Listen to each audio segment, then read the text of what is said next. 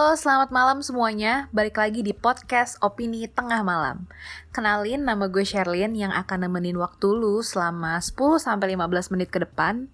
Dan hari ini gue akan memberikan review film Nah, sebelum masuk ke film yang akan gue review, gue mau infoin dulu kalau konten misteri dan konspirasi opini tengah malam sekarang itu eksklusif di Noise. Jadi, buat kalian yang mau dengerin dan kangen sama obrolan konspirasi, bisa langsung aja download Noise dan cari opini tengah malam. Oke, nggak perlu berlama-lama lagi nih.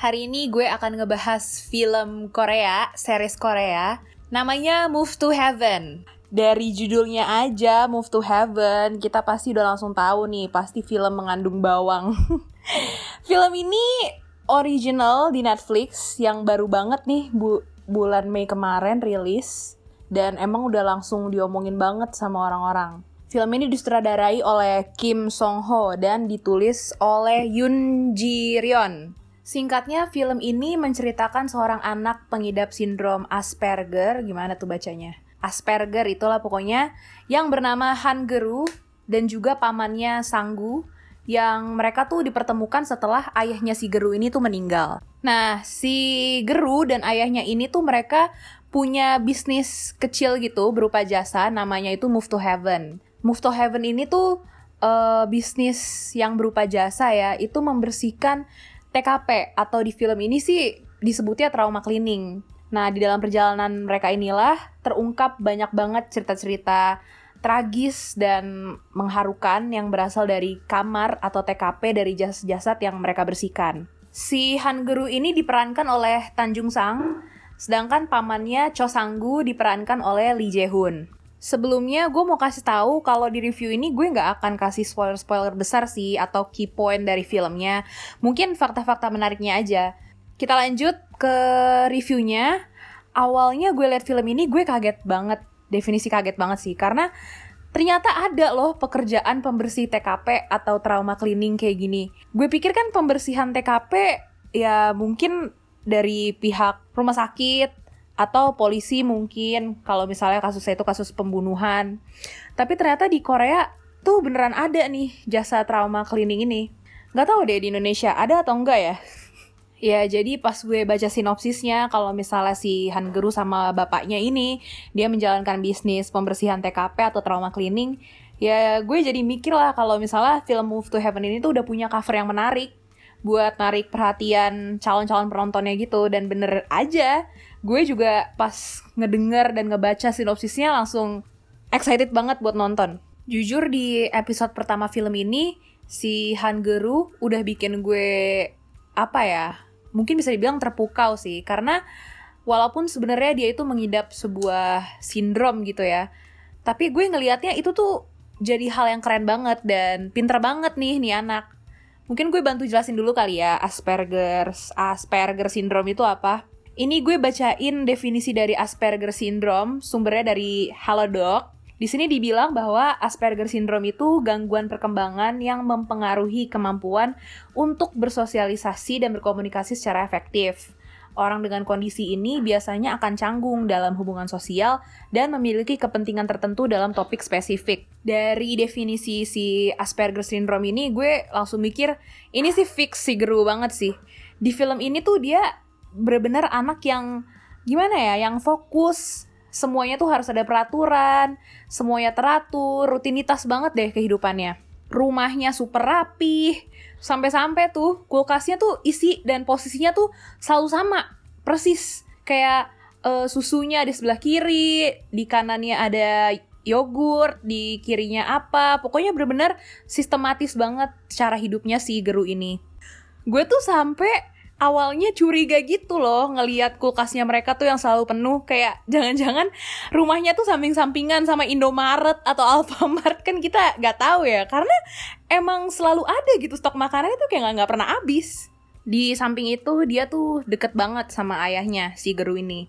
Sebenarnya karena dia ngidap mengidap sindrom Asperger ini dia tuh kan jadi agak susah merasakan emosi gitu ya. Karena dia tuh kesulitan dalam berinteraksi sosial. Bahkan dia kalau ngomong sama orang tuh nggak pernah empat mata, matanya tuh nggak pernah ditatap. Makanya si ayahnya ini tuh selalu ngajak si Geru, anaknya, untuk ikut kerja jadi pembersih TKP supaya anaknya itu tuh bisa ngerasain sedikit emosi dari dia ngeliat-ngeliat barang mendiang, ngebersihin TKP dan ngerti gitu kisah-kisah di balik uh, mereka. Nah, setelah si ayahnya Geru ini meninggal, ternyata si ayah ini tuh nulis surat wasiat buat si Geru. Dan dia memilih Cho Sanggu ini untuk jadi guardian atau wali buat si Geru. Si Cho Sanggu ini pas pertama kali dimunculin dia itu napi guys. Napi narapidana. Apa nggak keringet dingin lu ngelihat doi bakal jadi walinya si Geru? Tapi ternyata eh ternyata si ayahnya Geru ini ternyata punya alasan khusus kenapa dia tuh memilih si omnya ini yang preman ini untuk jadi walinya si Geru. Nah, penasaran kan kenapa ayahnya Geru ini mempercayai Cho Sanggu untuk ngerawat anak kesayangannya Han Geru. Makanya kalian langsung aja nonton filmnya karena sumpah itu merinding banget sih. Sumpah merinding banget. Anyway, film Move to Heaven ini selalu bikin penasaran di setiap episodenya. Karena di setiap episode tuh uh, bakal ada cerita-cerita baru, fakta-fakta baru, baik dari pengalaman mereka bersihin TKP maupun dari kisah personalnya si Geru dan pamannya si Sanggu ini.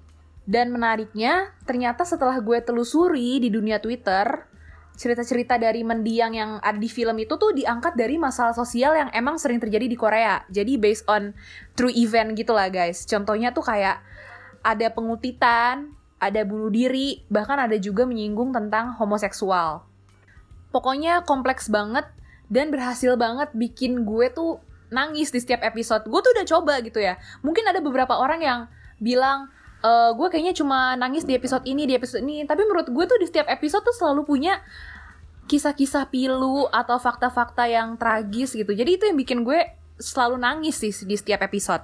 Mana gue tuh nontonnya sehari tuh langsung kelarin 5 episode kali ya pokoknya setengahnya lah gue langsung sehari tuh langsung nonton banyak dan gila mata gue sih langsung abis coy bengkak banget karena nangis di setiap episodenya tapi dari 10 episode ini menurut gue udah cukup banget sih buat conclude inti dari filmnya walaupun sebenarnya mungkin kelihatannya singkat banget kali ya 10 episode tapi serius deh film ini tuh cukup banget diisi 10 episode karena alurnya menurut gue lambat dan detail banget moral value-nya juga banyak banget, bener-bener banyak banget.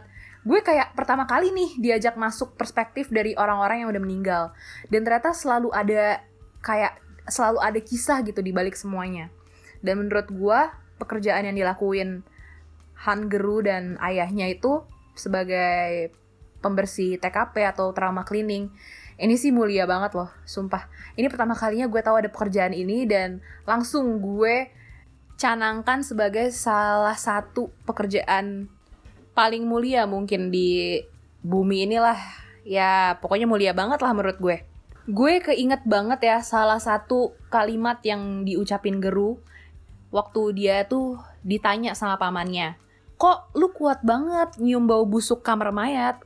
Kayak oh, pamannya tuh bertanya-tanya. Soalnya waktu itu di sini itu si Geru tuh lagi bersihin mayat seorang nenek gitu. Pokoknya dia udah membusuk banget sampai ada belatung-belatungnya si pamannya ini kayak bertanya gitu kenapa lu bisa kuat banget nyium bau sebusuk itu gitu terus dengan polos dan datarnya si Geru ini tuh dia ngejawab kayak intinya dia bilang kayak gue tuh selalu pengen rumah gue bersih karena itu adalah rumah gue. Dan gue yakin mereka juga pengen rumah mereka bersih karena itu rumah terakhir mereka. Bah, gila, gue merinding banget denger jawabnya. Tapi jujur di film ini banyak banget sih kalimat-kalimat yang bikin hati lo tuh geter. Aduh, pokoknya kalian wajib banget deh nonton ini, sumpah-sumpah. Banyak banget quotes yang bisa diambil sebagai pelajaran hidup buat kalian. Momen favorit gue di Move to Heaven tanpa berpikir panjang, gue akan langsung jawab yaitu adalah episode 8. Kalian yang belum nonton, gue jamin perasaannya bakal diaduk-aduk di episode ini. Di episode ini tuh bakal terungkap akhirnya semua rasa penasaran kalian terhadap jati dirinya si paman si Chosanggu ini yang awalnya tuh kita kira buset dah preman banget, ignoran banget, kasar banget. Tapi ternyata jeng jeng jeng.